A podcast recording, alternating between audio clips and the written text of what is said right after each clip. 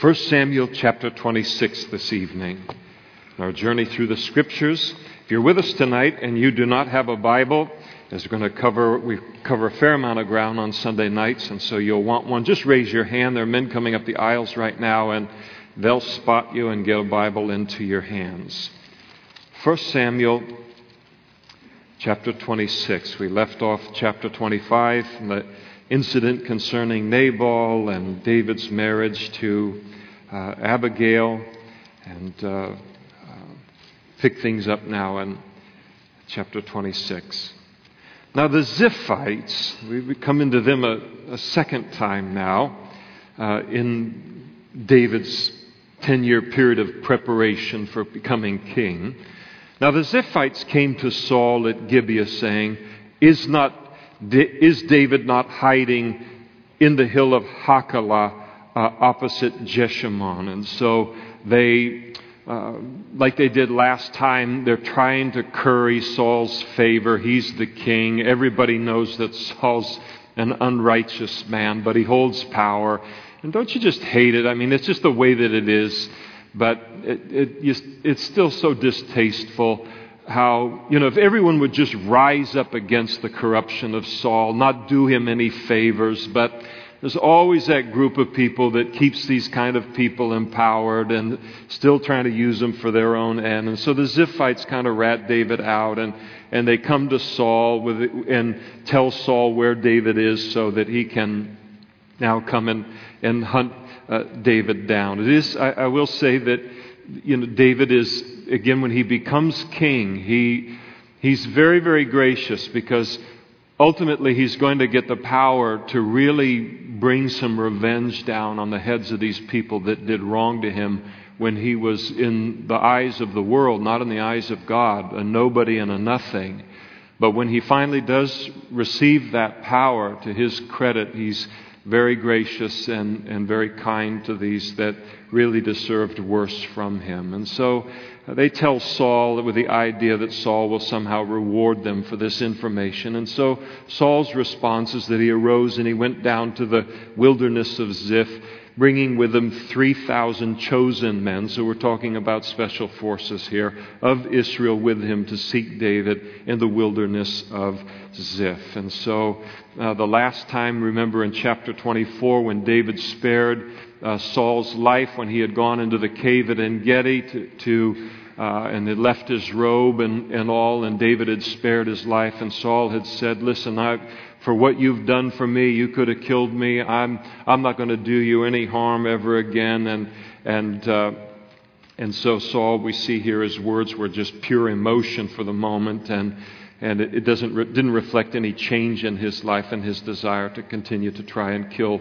uh, David. And so Saul encamped at the hill of uh, Hachilah, which is opposite Jeshimon by the road. But David stayed in the wilderness, and he saw that Saul came after him into the wilderness. So David had scouts, he had spies out, you know, uh, sentries, perimeter people to see, uh, to protect his force of of 600 men who are now with their wives and with their family. It's a very large group that's traveling with David now. And, and so he saw that Saul came after him into the wilderness, and David therefore sent out spies or scouts and understood that Saul had uh, indeed come. So he became aware of, of what's happening here. And so David arose and he went to the place where Saul uh, was encamped. And uh, David saw the place where Saul lay, so he comes at night, is able to get fairly close to the camp of, of King Saul. Saul, where Saul, uh, Saul the king lay, and Abner the son of Ner, that was Saul's uh, general, uh, the commander of his army. Now Saul lay within the camp and the people encamped all around him. So this is what they would do for security when they were out in the open is well, you know, you go and you get like a Cinnabon in the mall. It's a lot like that. So you, you work your way all the way around the edge and you go down more and more into the circle. So that's what they do. They just put the king right in the middle, put the, his kind of special forces right around him, and then they would put the other guys in rings around him. So uh, you're, even if you made a mad dash to try and kill the king, and Israel had plenty of enemies in those days, the likelihood of getting to the king wasn't very good. And so this is, this is the, the layout and the situation that, that David uh, spies out when he comes to look at the, the layout of the camp. And then David answered and he said, Listen, there's no way we can go in there and do anything with Saul, so let's just scatter. That's not what he said.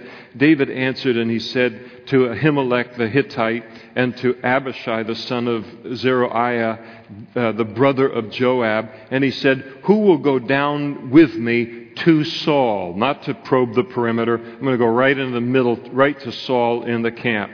That's a really dangerous thing that he's proposing. I mean, the likelihood of doing that and getting out alive is like nil unless God gets involved. God does get involved.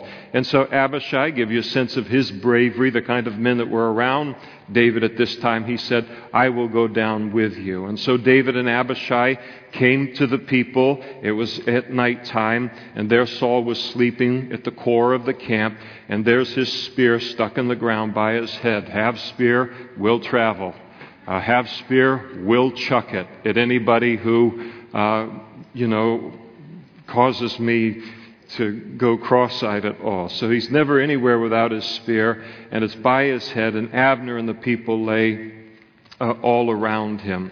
And then Abishai said to David, so they go right through these layers of men. Again, we're talking about very elite forces. Really, these are tough guys very seasoned warriors, and they get right all the way through, and they're standing right over Saul, and they're, they're looking at him.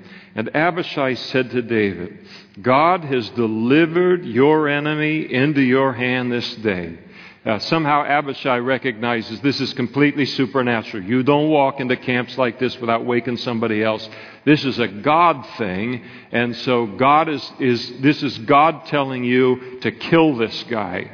Right now, he's giving you a second chance. You blew it over at Engedi when you could have just pierced them uh, then. So God has delivered your enemy into your hand. now, it is interesting that he says, Now therefore, please let me strike him at once with the spear. He, does, doesn't say, David, you kill him. It's, it's already, we've been there and done that. David, I know you won't kill him. You still think he's God's anointed. He's God's problem. God has to take him out. So I'm not going to have you go against your convictions. All I'm asking is you give me the permission to kill this guy. It'll take me one thrust. I won't need any do overs. This man will be dead and our problems will be over. So let me strike him at once with a spear. I'll pin him right to the earth and I won't have to strike him a second time. So this is the request that he makes. Now, if you're going to be in war a lot, these are the kind of guys you like around, around you. So he, he asked permission and David said to Abishai, do not destroy him. For who can stretch out his hand against the Lord's anointed and be guiltless? And Abishai had thought, oy vey. I mean, here we go with the Lord's anointed thing again. He, how many times is he going to say this? But David, he really did look at Saul and he continued. He wouldn't, not only would he not take his life, but he wouldn't allow Abishai to do it. God had raised Saul up to be the king of Israel. God had anointed him the first king of Israel. He had done it through Samuel. God hadn't done anything overtly to indicate to anyone else that they were free to kill, um, to kill Saul. And so David looks at it and he continues to just think to himself, Saul is God's problem. He is not my problem. God raised him up. God will have to take him out in order to make me the next king of Israel, but that's not my business. It is a wonderful thing, isn't it? When we're able to look at uh, sometimes those who make themselves our enemy or they're doing something against us or slandering or some kind of a deal that's going on, and to be able just to say, that person is God's problem. They are not my problem, and it's not my business to get involved in what has to happen between them and God. I'm going to leave it with God. There's a lot of peace there. And, and David uh, takes the high road here and of course, he's happy, and we're happy that he did. And David said, furthermore, as the Lord lives, says to Abishai, God's alive. It's not like the God that we serve isn't alive and we've got to take things into our own hands. The God that we serve is alive. As, a, as the Lord lives, the Lord shall strike him uh, and, and take, take his life, or his, his day shall come to die. He'll just die of old age, or he's going to go out to battle and perish. In other words, God doesn't need it, my help to take out Saul. God's got a million ways He can take anybody out in the whole world that He wants to take out. And, and so uh, leave it with God. God can take care of it. And the Lord forbid that I should stretch out my hand against the Lord's anointed. But please, let's do this. Let's take now the spear and the jug of water. that spear that was thrown at him over and over. Now let's grab that baby. And uh, a jug of water that are by his head and let us go. So they take the spear and they take the jug of water in order that as we'll see in a moment, when they confront Abner and Saul, they'll hold up the spear and they'll hold up the, the bottle of water as evidence that they had infiltrated all the way to the core of the camp and that David could have killed Saul if he wanted to. So David wants to make a point and he'll need this evidence in order to, to back up his, uh, his claim here. And so uh, David took the spear and the jug of water by Saul's head. They got away. No man saw or knew it. Nobody awoke. And here's the reason for they were all asleep because a deep sleep from the Lord had fallen on them. So God is supernaturally involved in the circumstance, probably doing a couple of things here. Number one, one of the things he's trying to get through to Saul and also to Abner and all of Saul's men is listen, gentlemen, you are not up against David here. You are up against me. And I can put any of you to sleep anytime I want, and I can have any of you destroyed anytime that I want. And so he's trying to send a message to Saul. But he's also trying to send a message to David. He's leaving his fingerprints all over the place. David, his guys are hunting you down and they're chasing you and they're doing all these kind of things. But, and, and so, and, and and what other people are doing to you has a tendency to, you know, fill up the whole uh, radar screen. That's all you're aware of. But if you look around, you'll see my fingerprints of how I'm protecting you all along the way to keep you encouraged in your faith. I promised you're going to be the king. You're going to be the king.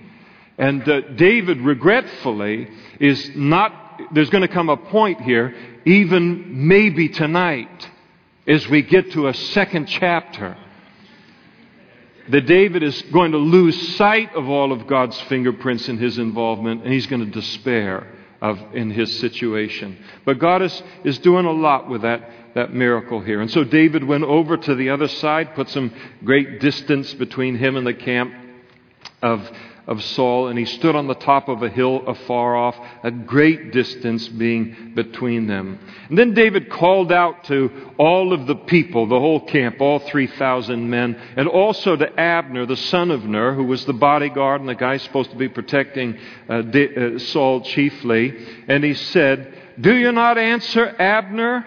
So it's just the dead of night, they're all sleeping, and then boom, somebody's shouting out there. Now, there's no street lights. Um, there's no parking lot lights. It's just as dark as can be. And somebody's shouting out the name of the highest general in Israel and, and disturb, disturbing the camp uh, of the king. So, do you not answer Abner? He's getting Abner's attention. And Abner answered and said, Who are you calling out to the king? And he demands that whoever's disturbing the king's camp would uh, identify himself. Again, there's no light. He can't see who it is that's uh, making this commotion. And so David said to Abner, Are you not a man? And who is like you in Israel? I mean, you're top dog military wise. Why then have you not guarded your Lord the King? I think it's cue to David. He's going to kind of, he's going to kind of give Abner a little. David's still a young guy, so he's like, it's like he's done this whole thing, you know. So he's to, he's to push Abner's buttons here a little bit. He's to do it publicly here. Tisk, tisk, tisk, tisk. Who's the big bad bodyguard? that didn't watch the king tonight? For one of your people came in to destroy your Lord the king. This thing is not good. That, uh, this thing that you have done is not good.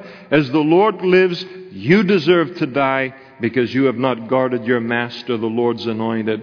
And now see where the king's spear is and the jug of water that is by his head. And so he presents the proof for uh, his story and, uh, and, and, his uh, accusation against Abner here, producing the jug of water and also the spear. And then Saul pipes in at this point, and he, because he knew David's voice, so he recognizes that it's David's voice even before Abner knows who's talking to him, because David doesn't identify himself up to this point. And he says, Is that your voice, my son David? Enough already with the my son David thing while you're out there trying to kill him. And David said, It is my voice, O Lord, my king. And he said, Why does my Lord thus pursue his servant? For what have I done, or what evil is in my hand? What cause, what violation of the law of Moses can you pin to me? What accusation? What sin, transgression can you pin to me that warrants you attempting to take my life? What evil is in my hand? Now, therefore, please let my Lord the King hear the words of his servant. If the Lord has stirred you up against me, if God has told you to seek me out and to kill me, then let him accept an offering. If I'm guilty of some wrongdoing in the eyes of God, then and God has sent you, then surely he's told you what I'm guilty of. You just tell me what I'm guilty of. I'll, I'll repent of it immediately and I'll offer sacrifice for it. I'm willing to make these things right. But if it's the children of men that are stirring you up to do this. May they be cursed before the Lord, for they have driven me out this day from sharing in the inheritance of the Lord, speaking of the land of Israel. They're driving me out of the land of Israel, saying, Go serve other gods. They're forcing me to move from the land of Israel into pagan lands where I'm exposed to all of these foreign gods, and I have no opportunity to worship the God of Israel with the tabernacle and the priests and, and all of these, uh, in the furnishings and all of these kind of things. And so now, do not let my blood fall to the earth before the face of the Lord, for the king of Israel has come out to seek a flea as one hunts a partridge uh, in the mountains. And so David is, is accusing uh, Saul here and bringing these 3,000. He says, you you're, you're, you're chasing after a flea. You don't have anything to fear from me. I could have killed you twice, but I didn't kill you. And uh, it is completely inappropriate. It, it, it is below a king to gather an army to hunt down a flea. It is below a king to gather an army and do what it is that you are trying to do to me. All of this is public. And then Saul said, I have sinned. So he gives his confession of his wrongdoing and all of this. He said, Return, my son David, for I will harm you no more, because my life was precious in your eyes this day. Indeed, I have played the fool and erred exceedingly. And so he uh, uh, declares, Listen, you saved my life a second time. You could have killed me. And, uh, and so I'm not going to do you any harm anymore. And then I think it's very, very significant if we're going to understand anything about Saul at all. And we need to because there's great lessons to be learned about his life. I mean, so uh, again, many of the greatest lessons that we learn are from people in life and people in the Bible who teach us how not to do something. And Saul is a classic lesson on how not to live in our lives. And so his autobiographical statement, he encapsulates his entire life for us in verse 21. Indeed, I have played the fool and erred exceedingly. How tragic it is for someone to come to the end of their life and this be the honest assessment of their life. I have completely, 100%, totally wasted my life. David didn't have to accuse him of it. He knew it within himself. Now, thankfully, if there's any of us here tonight that you're in a backslidden state, you're living a life of disobedience to God the way that Saul did in all, you don't have to end your life in, in, with this kind of an autobiographical statement because of the privilege of repentance, confessing our sin, repenting, and then doing what it is that God has called us to do until we go to be with Him or He comes back to receive us. And David answered this uh, statement of Saul, and he said, Here is the king's spear. Let one of the young men come over and get it. So he returns the property. And he said, May the Lord repay every man for his righteousness and his faithfulness, for the Lord delivered you into my hand today. David recognizes God was in it. But I would not stretch out my hand against the Lord's anointed. Indeed, as your life was valued much this day in my eyes, so let my life be valued, not in Saul's eyes.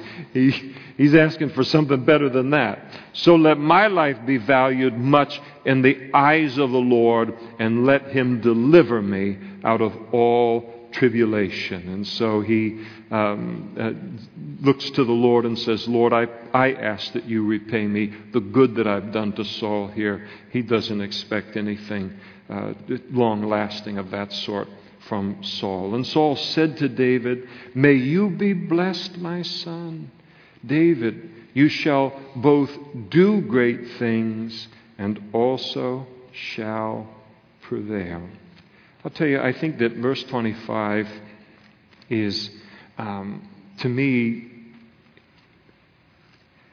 coupled with Saul's autobiographical statement, which is just extremely sad to me about anybody's life. They come to the end of their life and they say, I can encapsulate my life in one sentence I have erred exceedingly and played the fool.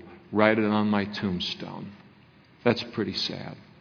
But verse 25 is really sad for me too, because Saul really does, for a moment, kind of come to his senses there in verse 25.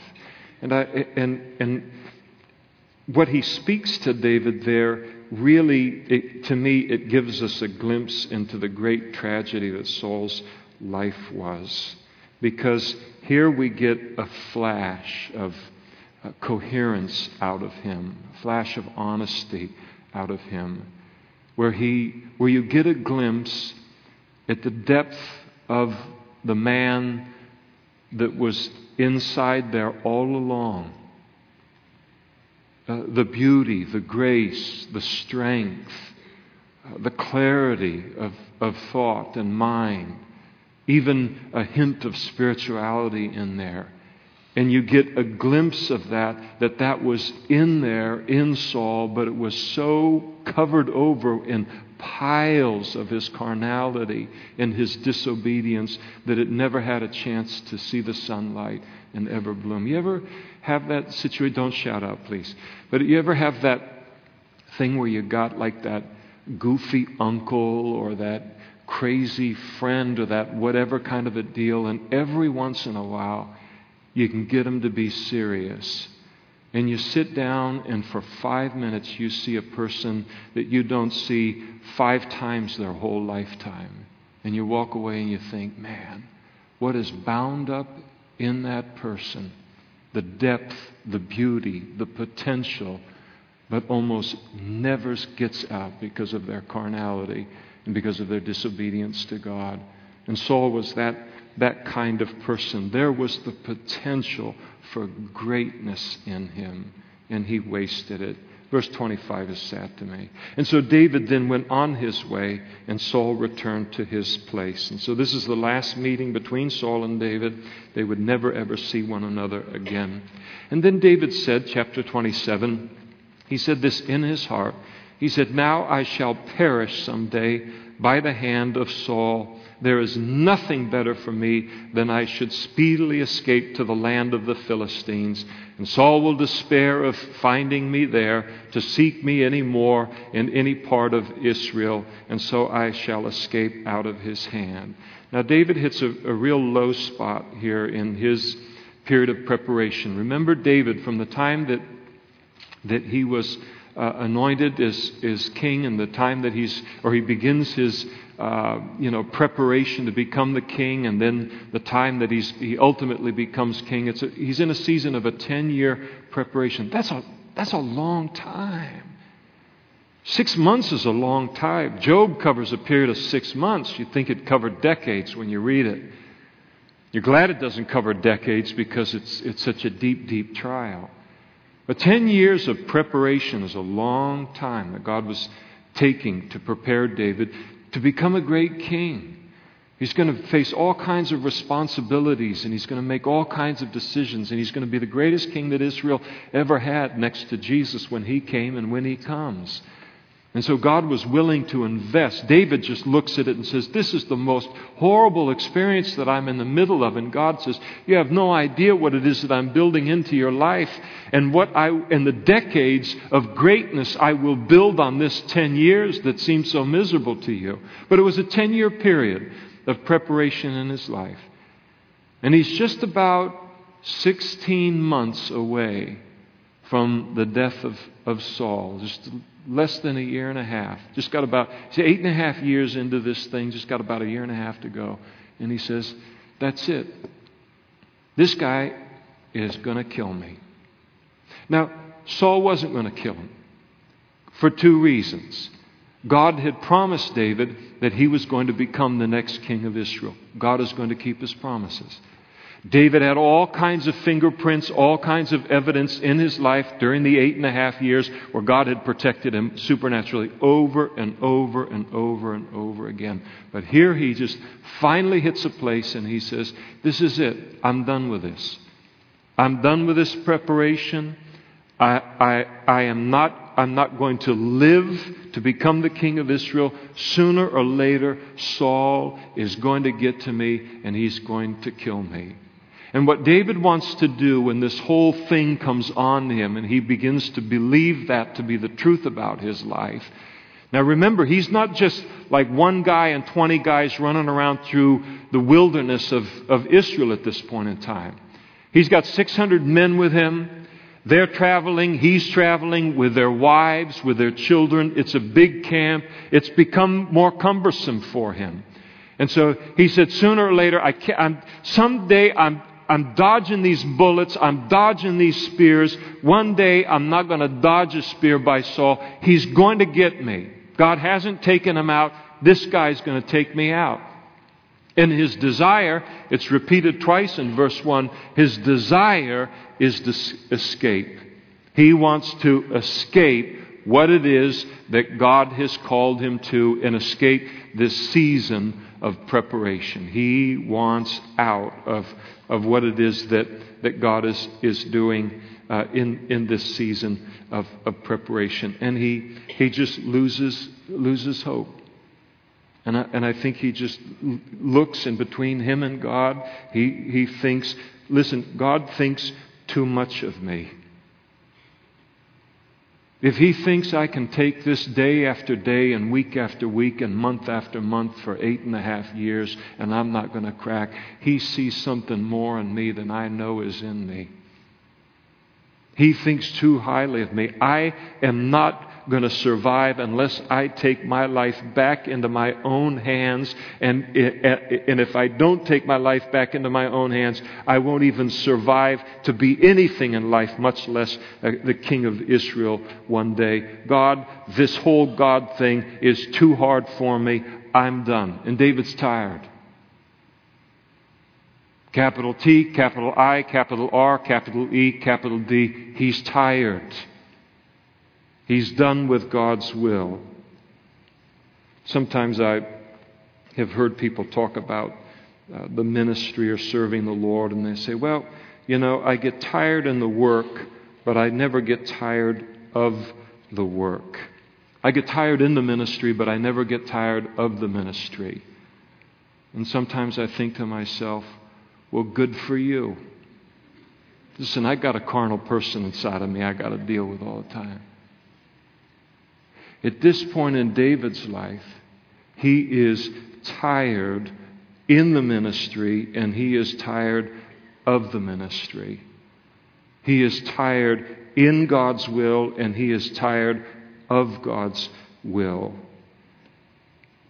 You think about all you, think about all the things that could fill his mind in terms of what he wants to do here. And as he looks at the whole thing, he says, All I want to do, I just want to escape this whole thing. I don't need a break.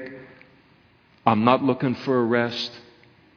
I'm not asking God for a vacation. I want out of his call upon my life. I want out of his plan for my life. And David here reaches a place where he just wants to be like everybody else in life.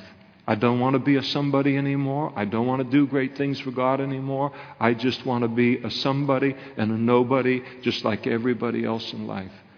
I don't want to live in caves anymore. I don't want to run for my life anymore. I want to live in a city. I want to sleep on a bed. I want to have a home for my family. Those are the things that I want. That's all I'm wanting. Just to be like a normal person. No more dreams of doing something great for God or changing the world one day or being God's anointed or any of these kinds of things. I'm done. I'm through. I'm out.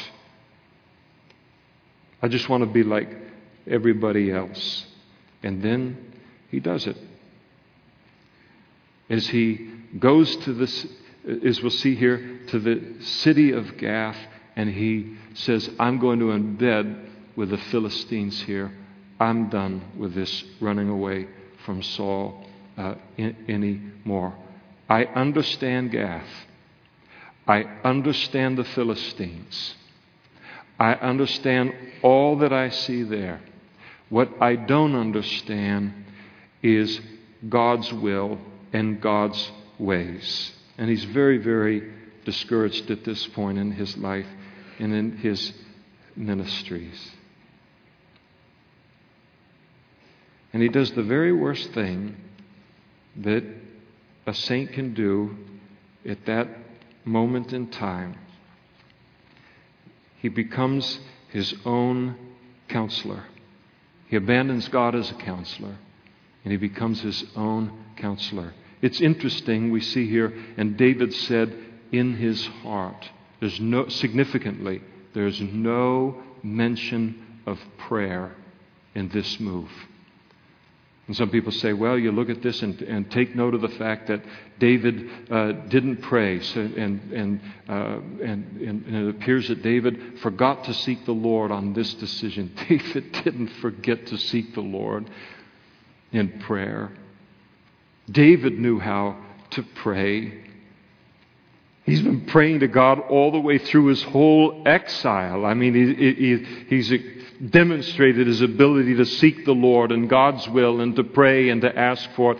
I'm inclined to believe that at this point in time, he's not interested in hearing any other voice that would talk him out of his plan, not even God's voice. I quit, that's it. I don't want anyone talking me out of it. And I don't doubt that he knows that he's wrong. And it's precisely for that reason he doesn't want to hear what God has to say here. So, under his own counsel, we are our own terrible counselors at times like this. He declares, I will now perish one day by the hand of Saul. And when you look at David's life, you think, well, it can't get any worse than it does, but than it already was, but it does get worse. And David is going to learn one of the greatest and most important lessons any child of God can learn in our own personal lives and in our ministries. And the lesson is this as hard as God's will is in our lives, and I'm not kidding you, you know for yourself, God's will can be very demanding upon our lives. Jesus wasn't kidding when he said, If any man wants to come after me, let him deny himself, take up your cross, and follow me. I'm convinced that as each one of us walks in God's will for our lives, whatever that might be, whatever the calling might be, it'll be the death of us. It'll be the death of the old man. It'll be the death of the flesh. It'll be a long, protracted process of death but it will be death. And it will be hard to die by in chapters and in pieces. But as hard as God's will can be, we have to always remember there is something harder than obeying God, and that is a life of disobedience to God. And that keeps a lot of people in the saddle to realize that. To look and say, this is as hard as can be, but if I jump out of the frying pan, I know I will jump into the fire. And God will force me back into the frying pan. He's amazing. He is, he is so firm a disciplinarian. He is so loving a heavenly father that he, he will keep us in his will. And I think it's, it, it, it is so significant in our lives to realize that. When I'm tempted to say, Lord, that's it. You're pushing me too far. You don't know how weak I am. You don't know how close to the edge I am in this. And, and you're asking too much of me. And the temptation is to escape, take my life back under my own hands. Worse yet, backslide and go back into the world or to the Philistines. Always the remembering as easy, as, as much as we could look at that and say, that will make life easier for me, it won't. It will make life much harder. And we're going to see that this decision that David makes complicates his life immeasurably on, on the short term until we see him pray again. And he does pray again. Praise the Lord for God's grace. And gets back into the will of God. I know none of us know not anything of this, but it's a good point from the passage related to our own lives. And so David arose and he went over with the 600 men who were with him to Achish, the son of uh, Maoch, the king of Gath. And so David dwelt with Achish at Gath, and he and his men, each man with his household. So they're traveling with their families. And David with his two wives, Ahinoam the Jezreelitess and Abigail the Carmelitess, Nabal's widow. And it was told Saul that David had fled to Gath to the land of the Philistines. And so uh, uh, it, he ceased uh, uh, hunting David down, which is exactly what David uh, was, was hoping for here. Now, you look at this whole thing where David goes back into uh, the city of Gath. It was one of the uh, five capital cities of, of the Philistine uh, territory. And remember a few chapters ago, when he had first begun to flee from Saul, years earlier, he had gone into Gath with Goliath's sword. Goliath came from Gath, and then everybody started to say, Hey, wait a second, isn't that David? And, and didn't they have that song, Saul has killed his thousands, but David is tens of thousands, talking about Philistines? And they kind of realized who was in their midst. And we talked about it then. It was be kind of like a Israeli general today being discovered walking through uh, the Gaza Strip be in immediate danger. So David feigns madness. He starts to spit all over his beard and, and scratch the wall of the gate of the city, and they let him out and he escaped.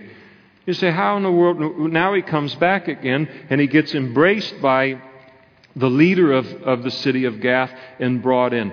Everything's changed in the years between now and then. So why, would, why wouldn't they try and kill him now? A couple of reasons.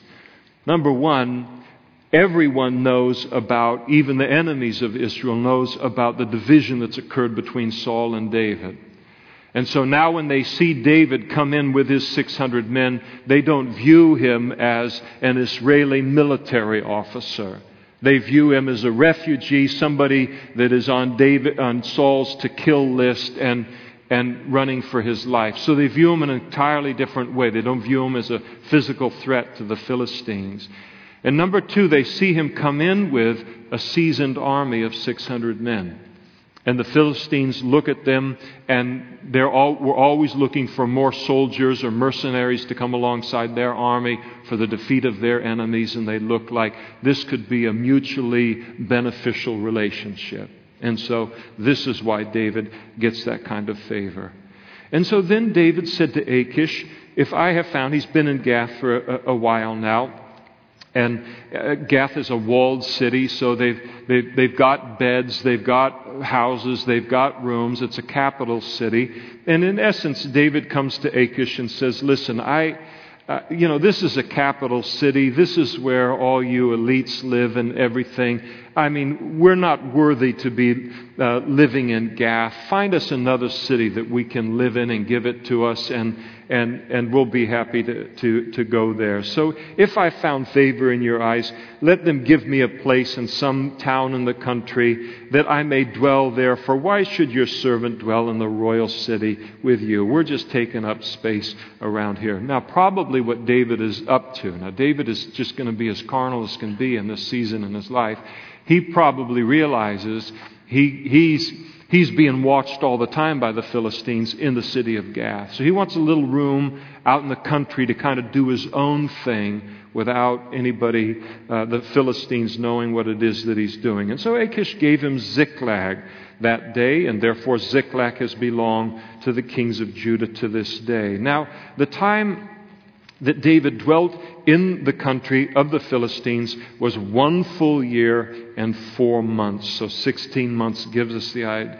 the length of time that uh, this particular chapter of his preparation was uh, going on. Aren't you glad God works all things together for good to those who love Him or the called to, according to His purposes? He even works the bonehead things that we do together for good. I'm not advocating it. I'm just saying that he does it, and I'm glad. And anyway, so he's, uh, there's others that are glad here too. He's giving me some names. Hold on just a second here. And David and his men went up and they raided the Geshurites, uh, the Girzites, and the Amalekites, for these nations were the inhabitants of the land from old. As you go to as you go to Shur, even as far as the land of Egypt. And so David began to attack these people. These were very uh, violent nomad groups that were very, very hostile. Uh, toward uh, hostile enemies toward the children uh, of Israel. In fact, some of them God had ordered to be uh, destroyed and displaced out of the land of Israel when Joshua uh, uh, led the conquest of the, the land of Israel. And so these are kind of perennial enemies uh, of of the children of Israel. And so David began uh, to fight against them. We don't know. Maybe he uh, was just you know, looking at it and saying, all right, I can go in from this place of Ziklag. I can stage attacks against these people, defeat them, weaken them so that they're not as strong to cross over into Israel and be uh, attacking the men of, and people of Judah, which is southern Israel where David came from. So he's, he, maybe he's just looking and saying, I can, I'm not going to be the king anymore, but I'm, i can help out in this way and, and, uh, and kind of be a deliverer in, in a lesser way. And wherever, uh, whenever David attacked the land, he left neither man nor woman alive, killed them all in the city, took away the sheep the oxen, the donkeys, the camels, uh, and the apparel, and returned and came to Achish. Now, again, in what David is doing here, this is not God's will. There's nothing that's commendable about what he's doing here. God has not told him uh, to do this. And uh, so he's, he's just, this was just a way to keep from being discovered by the Philistines in terms of, of, of his activities. And so this is something that he will live to regret, but this, the record is here in the Bible of, of the fact that he did it. And then Achish would uh, come to David and say, Hey, where did you make a raid today? And David would lie and he would say, Against the southern area of Judah. So he would tell Achish, I'm attacking Jews. I'm attacking my own land of Israel. Or against the southern area of the. Uh, oh, man. That's a long word, wouldn't you say right there? Okay, so you pronounce it in your own mind. Or against the southern area of the Kenites. All of these people lived in southern Israel. So he was basically saying, I'm attacking Jews all day, every day. And so David would save neither man nor woman alive to bring news to Gath, saying, Lest they should inform on us, saying, thus David did. So he's killing everybody to eliminate witnesses that would inform the Philistines of what David and his men were really doing. And thus was his behavior all the time he dwelt in the country of the Philistines. And so Achish believed David, saying, He has made his people Israel utterly abhor him, therefore he will be my servant uh, forever. So uh, Achish is not like this. Uh, uh, pillar of integrity in the whole thing. He is delighted at the news that, that David gives him. He, he wants to believe the lie that David is telling him that he's killing Jews or allies of Jews. So he's excited about it, how he looks at it. They're both trying to work this thing.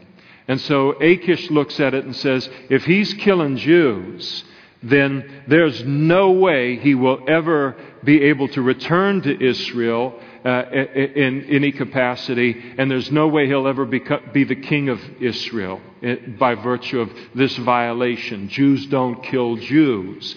And so he looks at it and says, All right, David is doing things now that is going to make David my ally uh, for the rest of my life and for his life. He'll be my servant. And so uh, everybody's, you know, working to, to try and come out on top on, on this uh, you know, for their, you know, for their ends to be met in it. Chapter 28. Now, it happened in those days that the Philistines gathered their armies together for war to fight with Israel. And, and Achish said to David, You assuredly know that you will go out with me to battle, you and your men. Now, here's where, here's where the whole thing of there's something harder than God's will, and that's being disobedient. Because now Achish uh, t- doesn't give David the offer.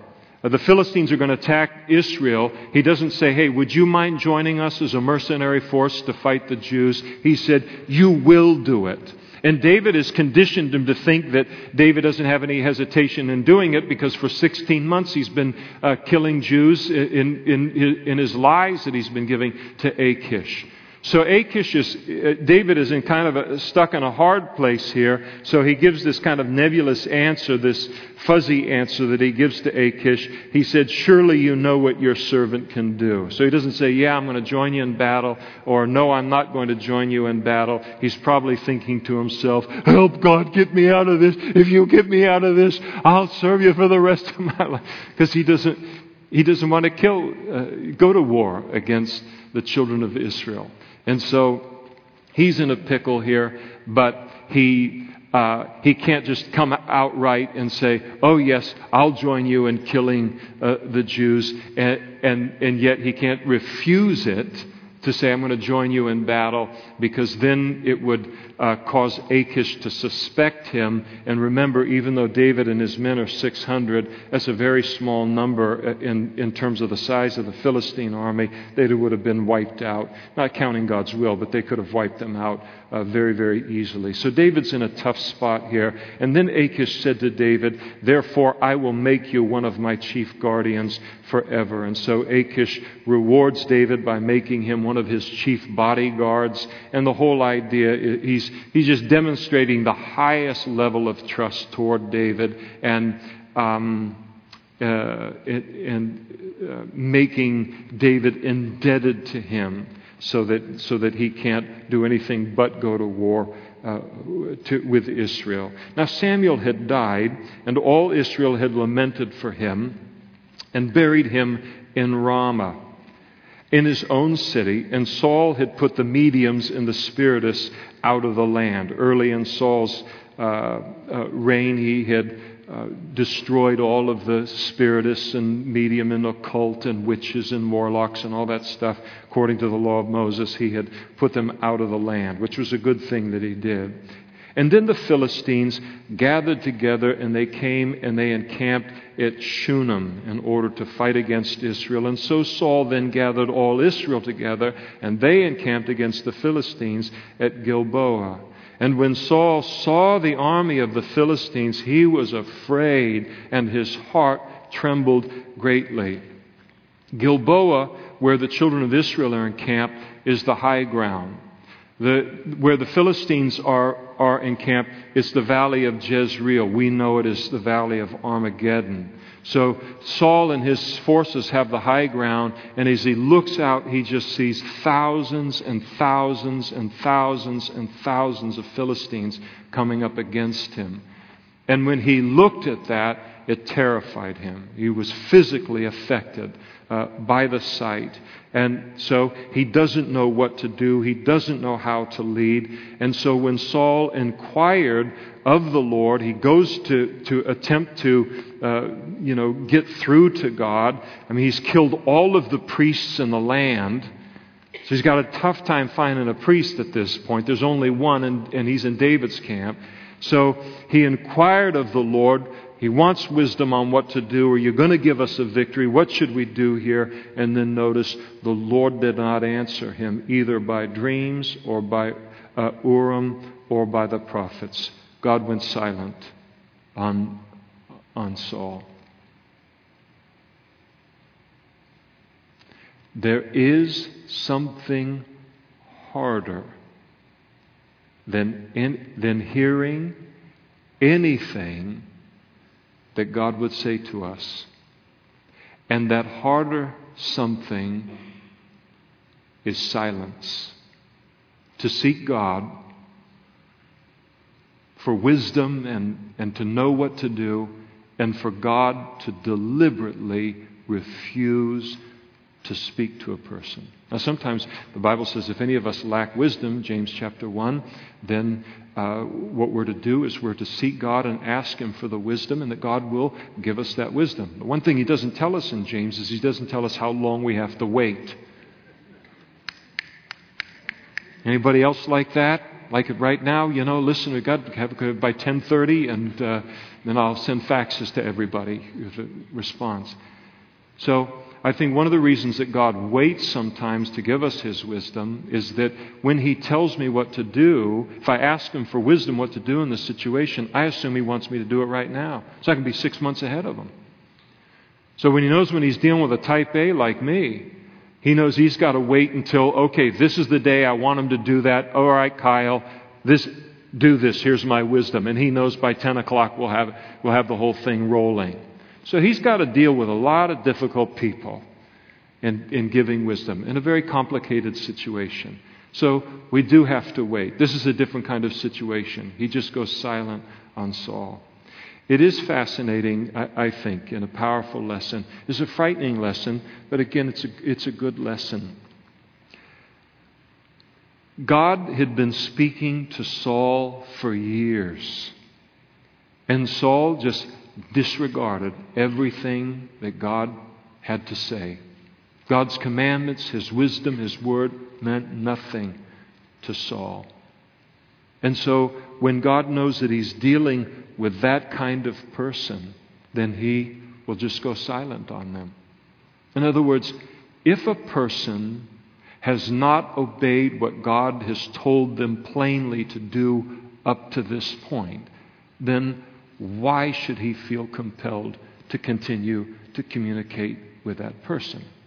And he doesn't feel compelled to. He doesn't play that game. At least he doesn't uh, feel that he has to. And so here he goes silent on, uh, on Saul. And so Saul said to his servants,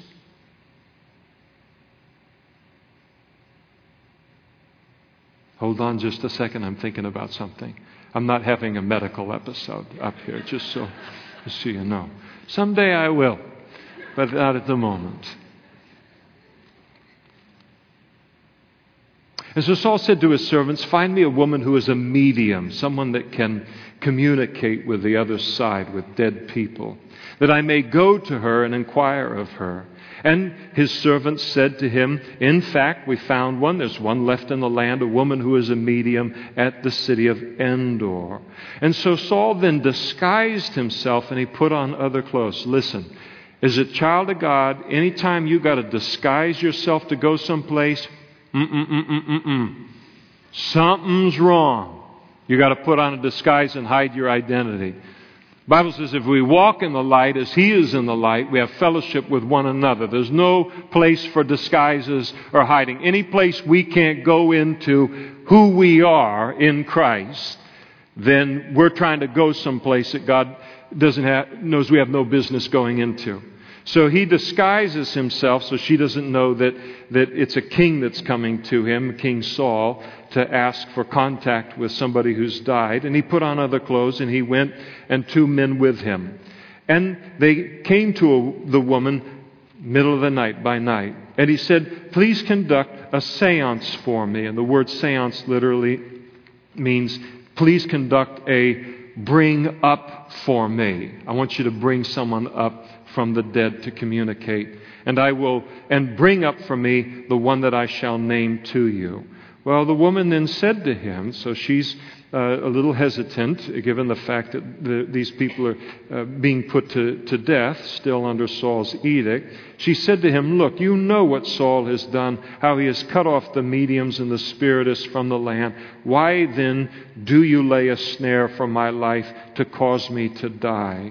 And Saul said to her, By the Lord. He says, As the Lord lives, this is not so.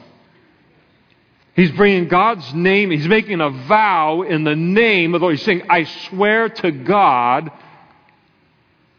when he's trying to contract a witch to conduct a seance as the first king of Israel, all of which is absolutely prohibited in the law of Moses under the sentence of death. Cuckoo. As the Lord lives, he said, no punishment shall come upon you for this thing. And then the woman said, All right, who shall I bring up for you?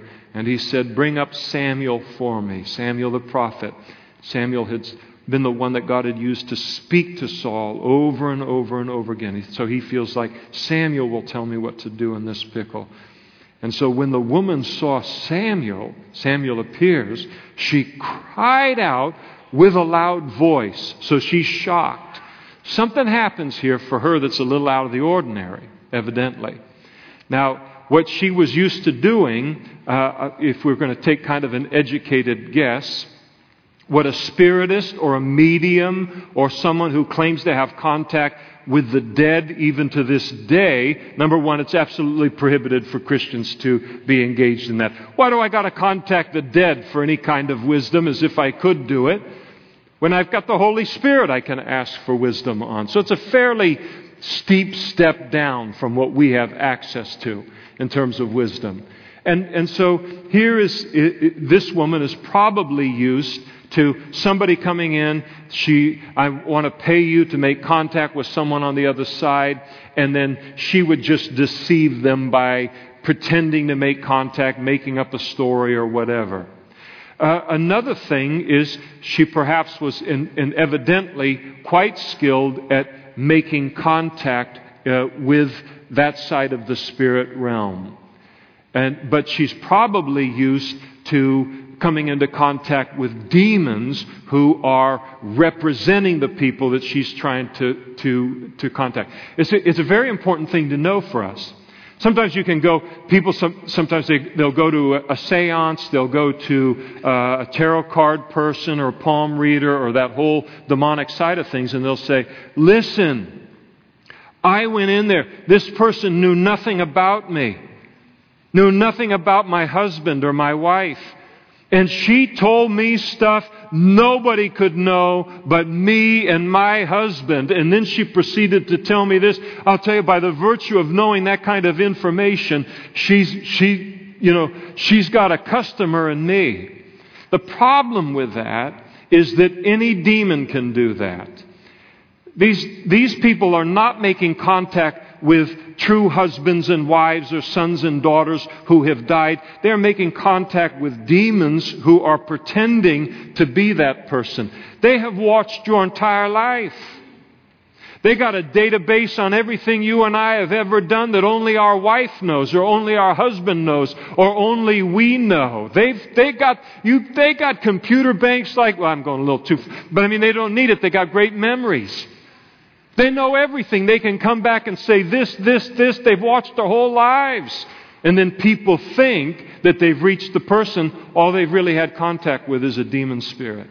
So this is what she's used to. When she then tries to conjure up Samuel here, she runs into a power, she runs into a something that she is not used to, and she is shocked, we're told, so much that she cries out with a loud voice. She actually sees Samuel and not some demonic spirit posing as Samuel, and she recognizes he has appeared here by a power that comes from God. And so, boom, she's, she's in the middle of something that, that she's not in the middle of uh, really ever. And so the woman then spoke to Saul, saying, Why have you deceived me? She realizes now who her customer is. You are Saul. And the king said to her, Don't be afraid. What do you see? So apparently, she can see Samuel he can't see. But he's seen the reaction that she's had, so he says, Now tell me what it is that's going on. And, and ultimately, he's going to be able to, to uh, converse with, with uh, Samuel himself. And so, what do you see? And the woman said to Saul, I saw a spirit ascending out of the earth. And so he said to her, What is his form? What's he look like? And she said, He's an old man. An old man is coming up.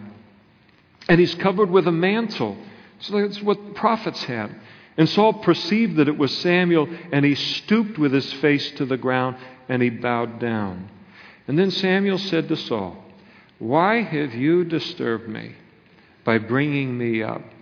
So, by coming back to the earth, Samuel has been brought away from something much better than this fallen world. Now, remember, Jesus speaking in, I think it's Luke chapter 16, where there was the story or the account, not a parable, an actual account of Lazarus and the rich man. And they both died, and they both that went down into Hades in the center of the earth, which is where the dead went. Both righteous and unrighteous went before Jesus' death, burial, and resurrection. And the rich man went into the hot side of Hades, where the unsaved or the unrighteous went. And the, the beggar went into Abraham's bosom, where he's being comforted by Abraham. And the whole story of, of wanting to send the, the uh, beggar back to talk to his brothers and all of this kind of thing. But what we realize from Jesus' revelation is that at the time of Samuel, talking about Old Testament saints, that's where he went, down into Abraham's bosom, into Hades, the waiting place and, and, and, and he was uh, down there in Abraham's bosom, and so he comes up out of the heart of the earth from where he was. And Abraham's bosom is a, it was a pleasant place. Uh, for him. Now, once Jesus was resurrected from the dead, he emptied out the wonderful side of Hades and took all of those saints into heaven, and now it's just the, the hot side of Hades that continues to enlarge and, and hold people until the white throne judgment. And so he says, Why have you disturbed me by bringing me up? And Saul answered, I am deeply distressed for the Philistines make war with me, and God has departed from me and does not answer me any more. Neither have the pro- neither by prophets nor dreams. I don't know what to do, I, and God's not talking to me. Therefore, I've called you that you may reveal to me what I should do. I need some wisdom. And Samuel said, Why do you ask me? Seeing the Lord has departed from you and has become your enemy. Now, that's a terrible thing, wouldn't it? Hear somebody say, God's become your enemy? Oh, no, thank you. So basically, Saul, Samuel is saying to Saul, Listen, I don't have control over God, who he talks to, who he doesn't talk to. And, and so he, and why he, he's become your enemy. The Lord has done for himself as he spoke by me, for the Lord has torn the kingdom out of your hand, given it to your neighbor David, because, that's a reason word, you did not obey the voice of the Lord, nor execute his fierce wrath upon Amalek. Therefore, uh, before, Therefore, the Lord has done this thing to you this day. You're not listening to God because you've never listened to God, and God doesn't feel compelled to continue the conversation. And moreover, the Lord will also deliver Israel. You want wisdom on what's going to happen? All right, I'll tell you what's going to happen. The Lord will also deliver Israel with you into the hand of the Philistines, and tomorrow you and your sons will be with me. You're, I'm talking to a dead man. You're going to be in Hades with me tomorrow. What compartment? I don't know. What side Saul ended up in. But he does end up in Hades, in, in that place.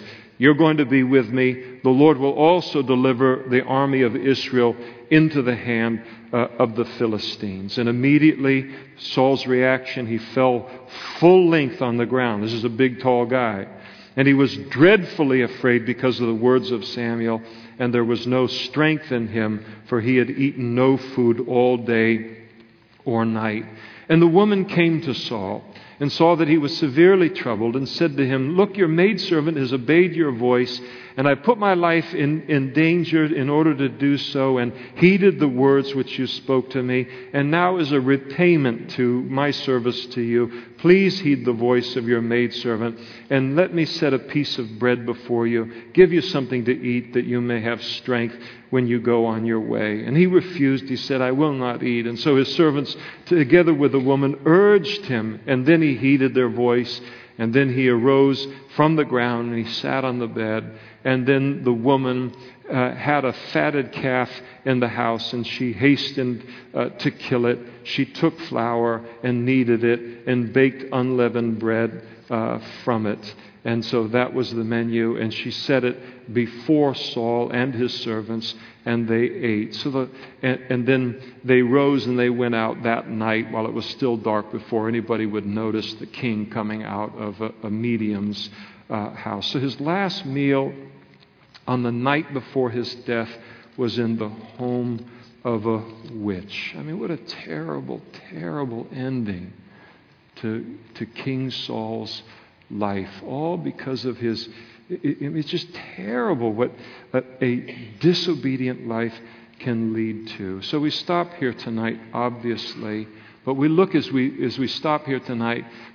David's in the middle of a mess. Saul's in the middle of a mess. And it is, as I look at this whole section of things, I just think to myself, isn't it amazing